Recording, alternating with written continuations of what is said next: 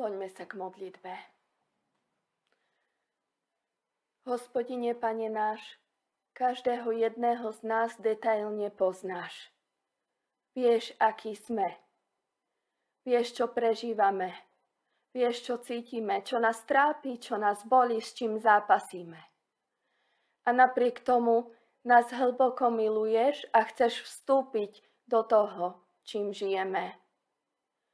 Uvedomujeme si, že potrebujeme veľmi teba vo svojich životoch. Potrebujeme, aby si do nich vstupoval ako Boh a Pán, ako mocný kráľ.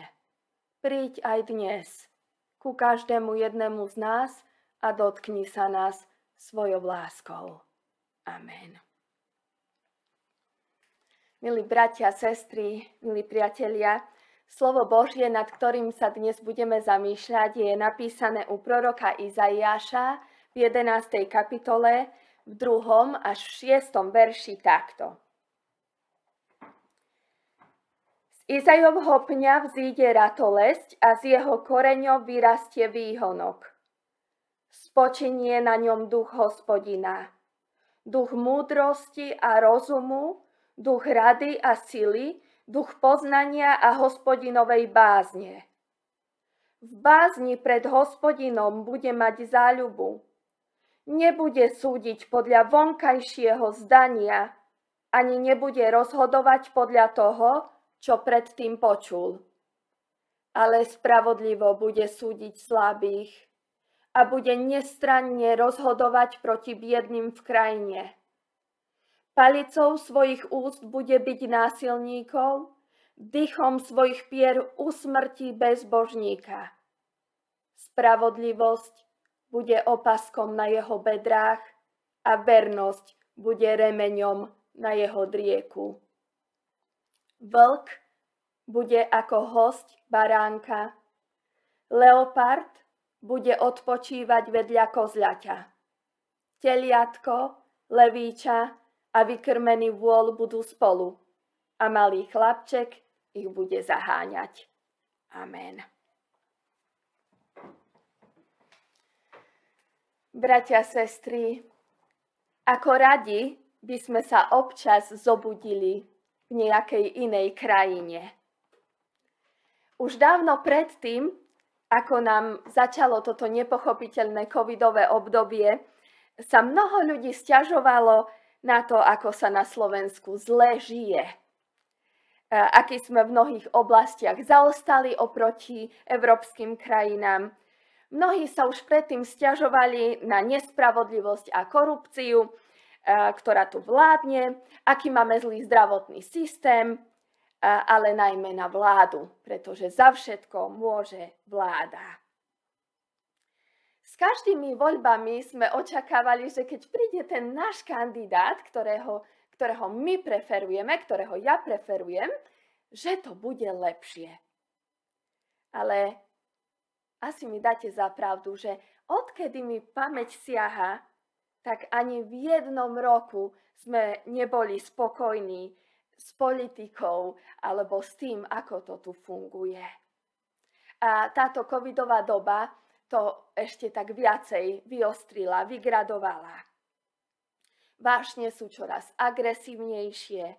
Hlasy domáhajúce sa tej svojej pravdy sú ešte hlasnejšie a každý má pocit, že sa mu deje nespravodlivosť.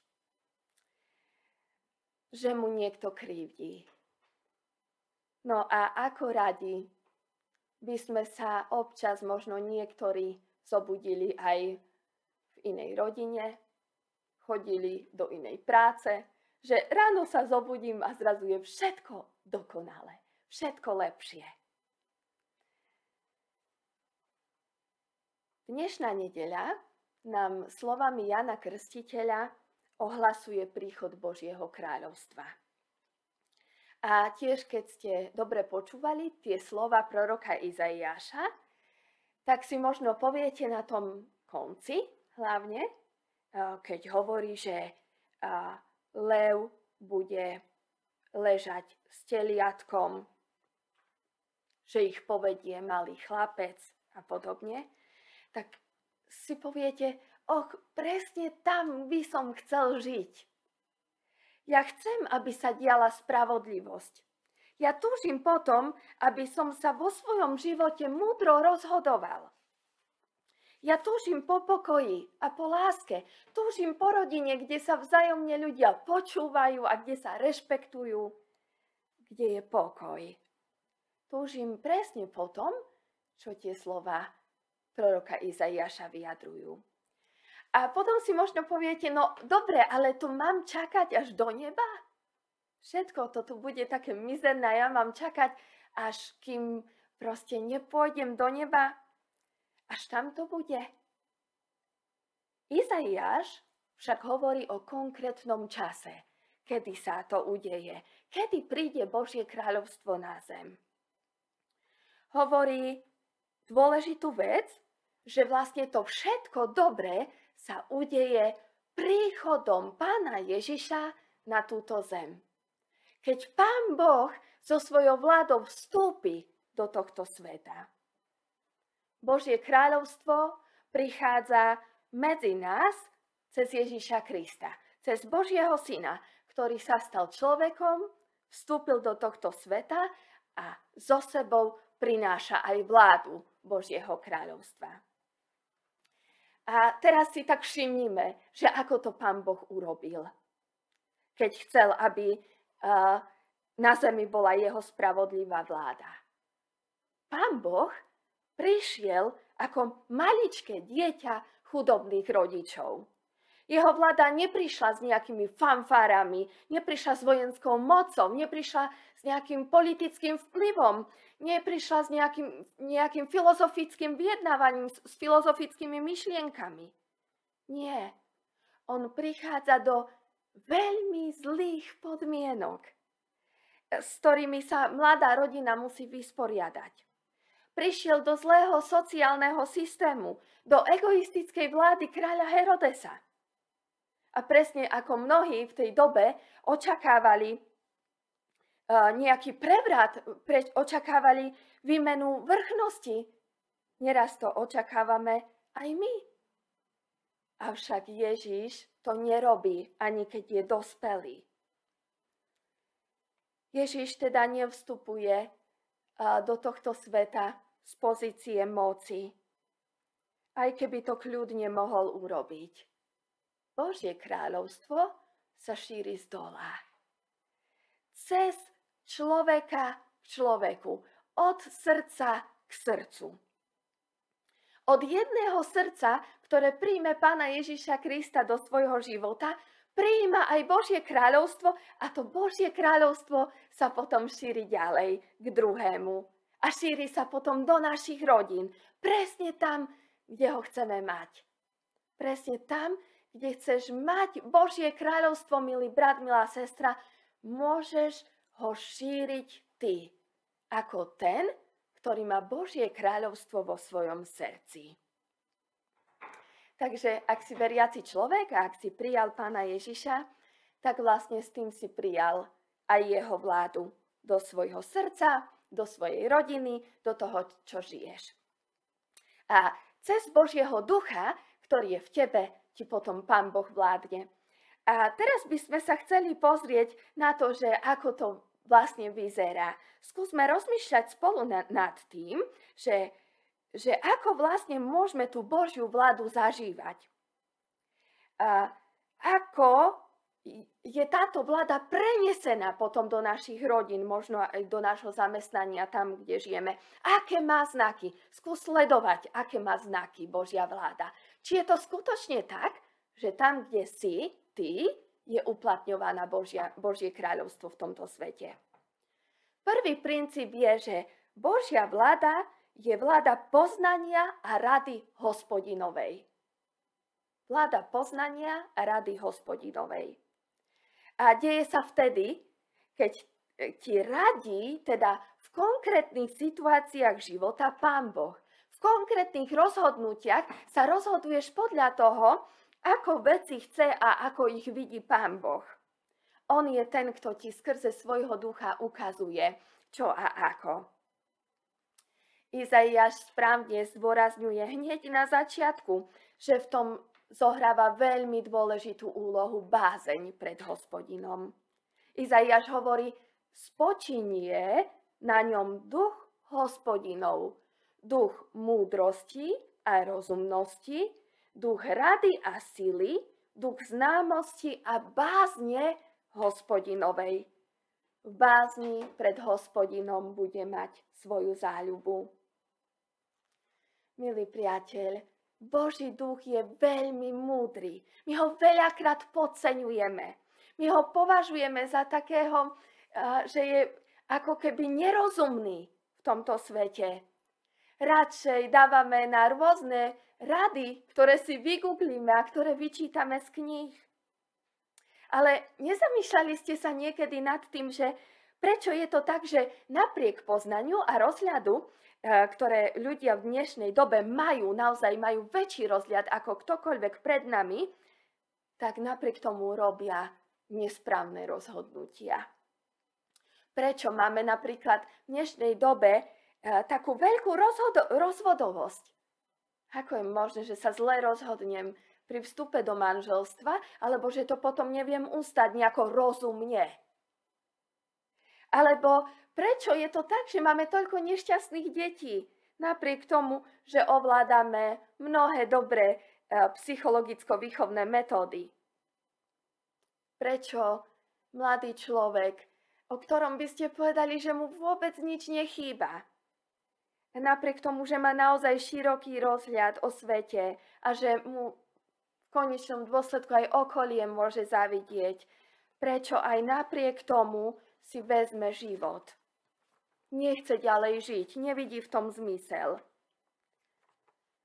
Prečo je to tak, že napriek prosperite, v ktorej žijeme, dobrému životnému štandardu, obetujeme kvôli práci svojej rodiny. Aj keď veľmi dobre vieme a hovoríme, že rodiny sú základ, že sú dôležité, že sú najcenejšie, čo máme. Potrebujeme, milí priatelia, Rozumnosť nie len takú, ktorú vyčítame z kníh a ktorú vygooglíme.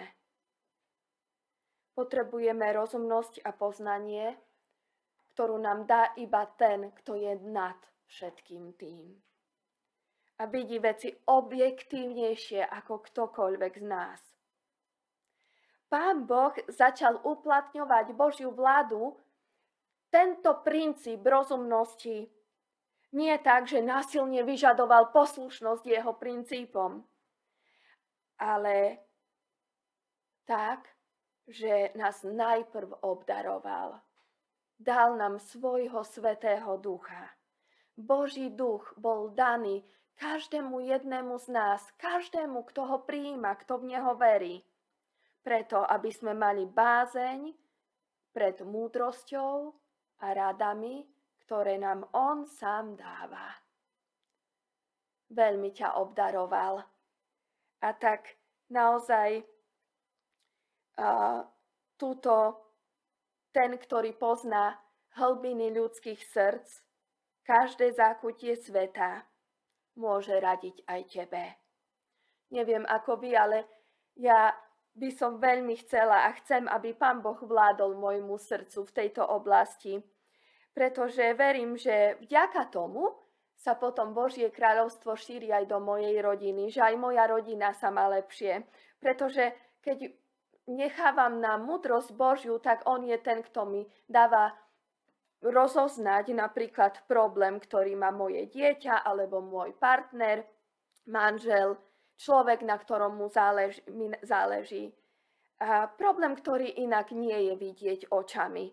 On mi dáva poznanie a dáva mi múdrosť na to reagovať. Vďaka Božiemu duchu, teda a jeho rade, môžeme byť rozvážnymi ľuďmi, ktorí presadzujú Božie princípy okolo seba nie násilím, ale láskou. A tak ťa pozývam prijať túto Božiu vládu do tvojho života. Druhý princíp Božej vlády je ten, že tam, kde vládne hospodin, je vláda spravodlivosti. teda spravodlivosť. Prvá je múdrosť a druhá spravodlivosť. Hospodin, keď vládne spravodlivo, tak on je ten, ktorý nerozsudzuje podľa toho, čo mu je viditeľné, ako to robíme mnohokrát my. Keď niečo vnímaš, počuješ, vidíš, tak rozsúdiš to podľa seba. Ale za týmto skrýva, sa skrýva veľmi veľa vecí, ktoré nedokážeš vidieť a nedokážeš pravdivo rozsúdiť. Božiu spravodlivosť si väčšinou predstavujeme tak, že zlo bude potrestané a dobro bude odmenené. Mnohí ľudia, ktorí sa aj považujú za kresťanov, tak majú takú predstavu o Božej spravodlivosti, že v konečnom dôsledku na Božom súde budú rozdelené ich dobré skutky. Na jednu misku váh budú, bude položené všetko, čo urobili dobre a na druhú misku na tých istých váhach bude položené všetko, čo urobili zlé. A dúfajú, že sa ten jazyček na váhach preklopí na tú správnu stranu. Nuž, ale v tomto modeli postrádame fakt, že Pán Boh rozsudzuje nielen tvoje skutky, ale aj slova a myšlienky a motívy, to, čo nevidíš. A kto pozná ich váhu? keď Ježiš vstupuje do tohto sveta v advente, prináša na doň Božie kráľovstvo, nastoluje Božiu spravodlivosť. A o tej písmo hovorí apoštol Pavol v liste rímským toto. Ale teraz sa bez zákona zjavila spravodlivosť Božia, ktorú dosvedčujú zákon i proroci. A to spravodlivosť Božia z viery Ježiša Krista všetkým veriacím. A pokračuje, lebo nie je rozdielu. Všetci totiž zrešili a nemajú slávy Božej. Ale ospravedlňovaní sú zadarmo z jeho milosti skrze vykúpenie v Kristovi Ježišovi, ktorý Boh dal ako prostriedok zmierenia skrze vieru v jeho krvi. Aby tak dosvedčil svoju spravodlivosť v terajšom čase, aby on bol spravodlivý a ospravedlnil toho, kto verí v Ježiša. Trošku dlhší text a náročne na počúvanie, ale tento text vlastne hovorí, že Pán Boh urobil Ježiša prostriedkom spravodlivosti a že príchodom Pána Ježiša uplatňuje voči nám svoj princíp spravodlivosti. A ten jeho princíp je asi takýto. Ak veríš v Ježiša Krista, tak prijímaš s ním aj Ježišovu, aj jeho spravodlivosť. Prijímaš ju na seba, sebe. Pán Boh ti túto spravodlivosť dáva z milosti. Prijímaš vlastne to, aký je Pán Ježiš svetý, aký je dobrý, aký je verný, ako sa správal k ľuďom, aký bol milosrdný, všetky tie jeho dobré vlastnosti sú pripísané na tvoj účet. Ak odmietaš Ježiša, tak vlastne odmietaš nielen Božie kráľovstvo, ale odmietaš vlastne všetko, čo ti Pán Boh zo svojej milosti ponúka. Zdá sa ti tento princíp nespravodlivý? No, nie je to pravda. Pretože keby sme naozaj vážili na váhach, každý z nás by bol na tej druhej strane váh. Pán Boh totiž vidí veľmi hlboko. Vidí aj to, čo je v tvojom živote neviditeľné.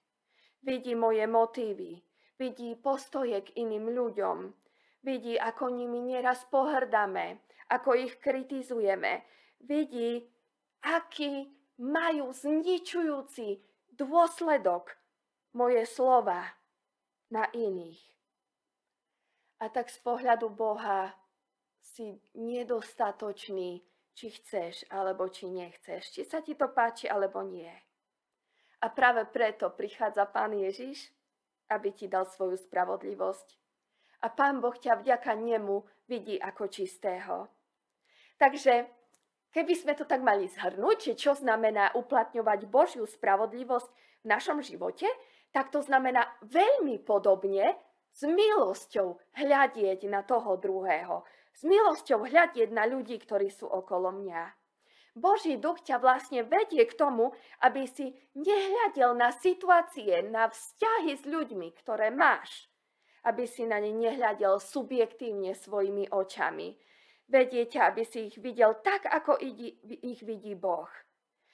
Boží duch ťa vedie k tomu, aby si neuznal za dobre všetko, čo možno uznáva za dobre tento svet, čo sa prezentuje ako dobre, ale aby si hľadal, čo považuje za dobre Pán Boh. A tiež, aby si bol nestranný, nikomu nenadržal, len preto, že možno zmýšľa tak, ako ty, aby si sa vedel zastať tých, ktorí sú slabší lebo presne takto urobil Pán Boh, že sa zastal teba, keď si bol slabý vo viere a dal ti spravodlivosť, ktorú si nezaslúžiš. A nakoniec posledný tretí princíp je, že Božia vláda nie je krvilačná alebo egoistická. Skúste si to pomenovať ako chcete. Božie kráľovstvo je miesto, kde jeden druhého nepožiera. Kde podstate ide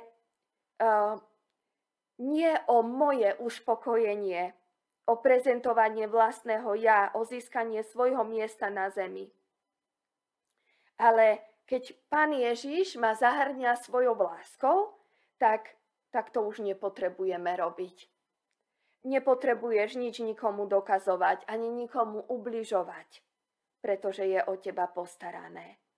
Máš čo v hĺbke srdca potrebuješ, tak je vlastne láska tým tretím princípom vlády Božieho kráľovstva v tomto svete. Ak Boží duch naplňa tvoje srdce jeho láskou, potom túto lásku presadzuješ aj vo svojom okolí, vo vzťahoch s ľuďmi, ktorí sú okolo teba.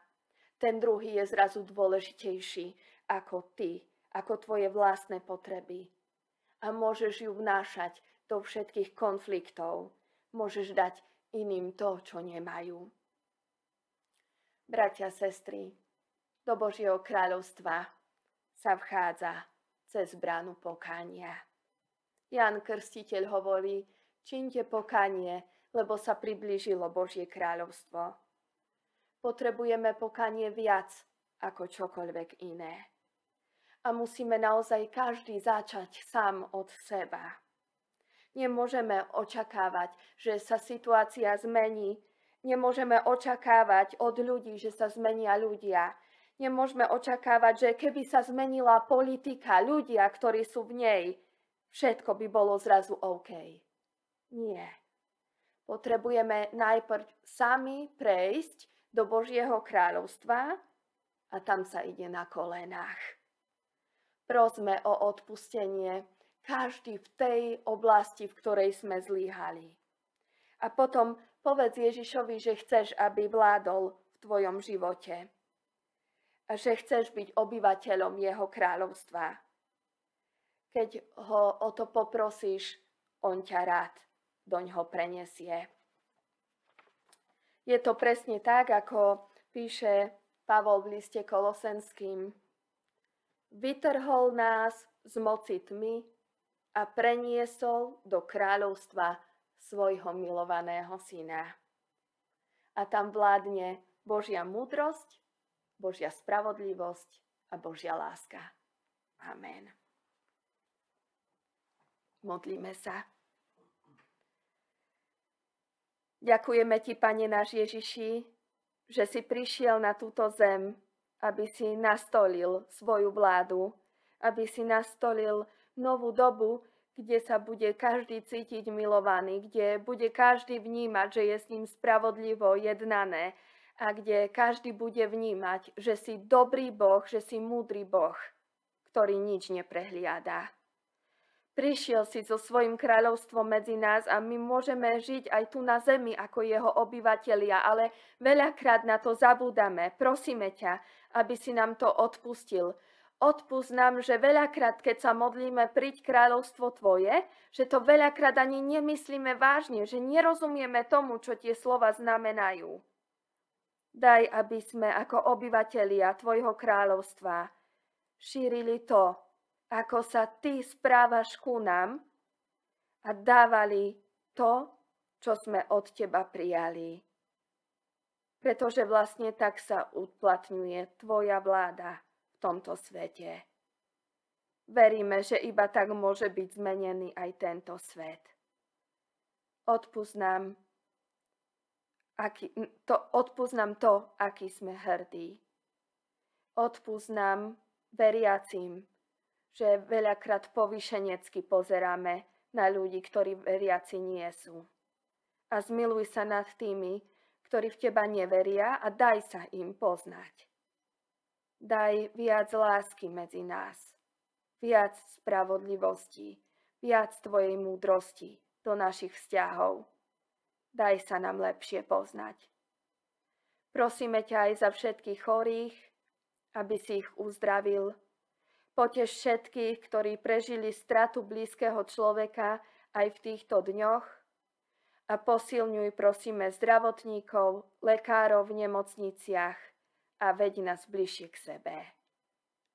Amen. Otče náš, ktorý si v nebesiach, posved sa meno Tvoje, príď kráľovstvo Tvoje, buď voľa Tvoja, ako v nebi, tak i na zemi. Chlieb náš každodenný daj nám dnes a odpúsť nám viny naše, ako aj my odpúšťame vynikom svojim. I neuvod nás do pokušenia, ale zbav nás zlého, lebo Tvoje je kráľovstvo, i moc, i sláva na veky. Sláva Bohu Otcu, i Synu, i Duchu Svetému, ako bola na počiatku, teraz i vždycky, i na veky vekov. Amen.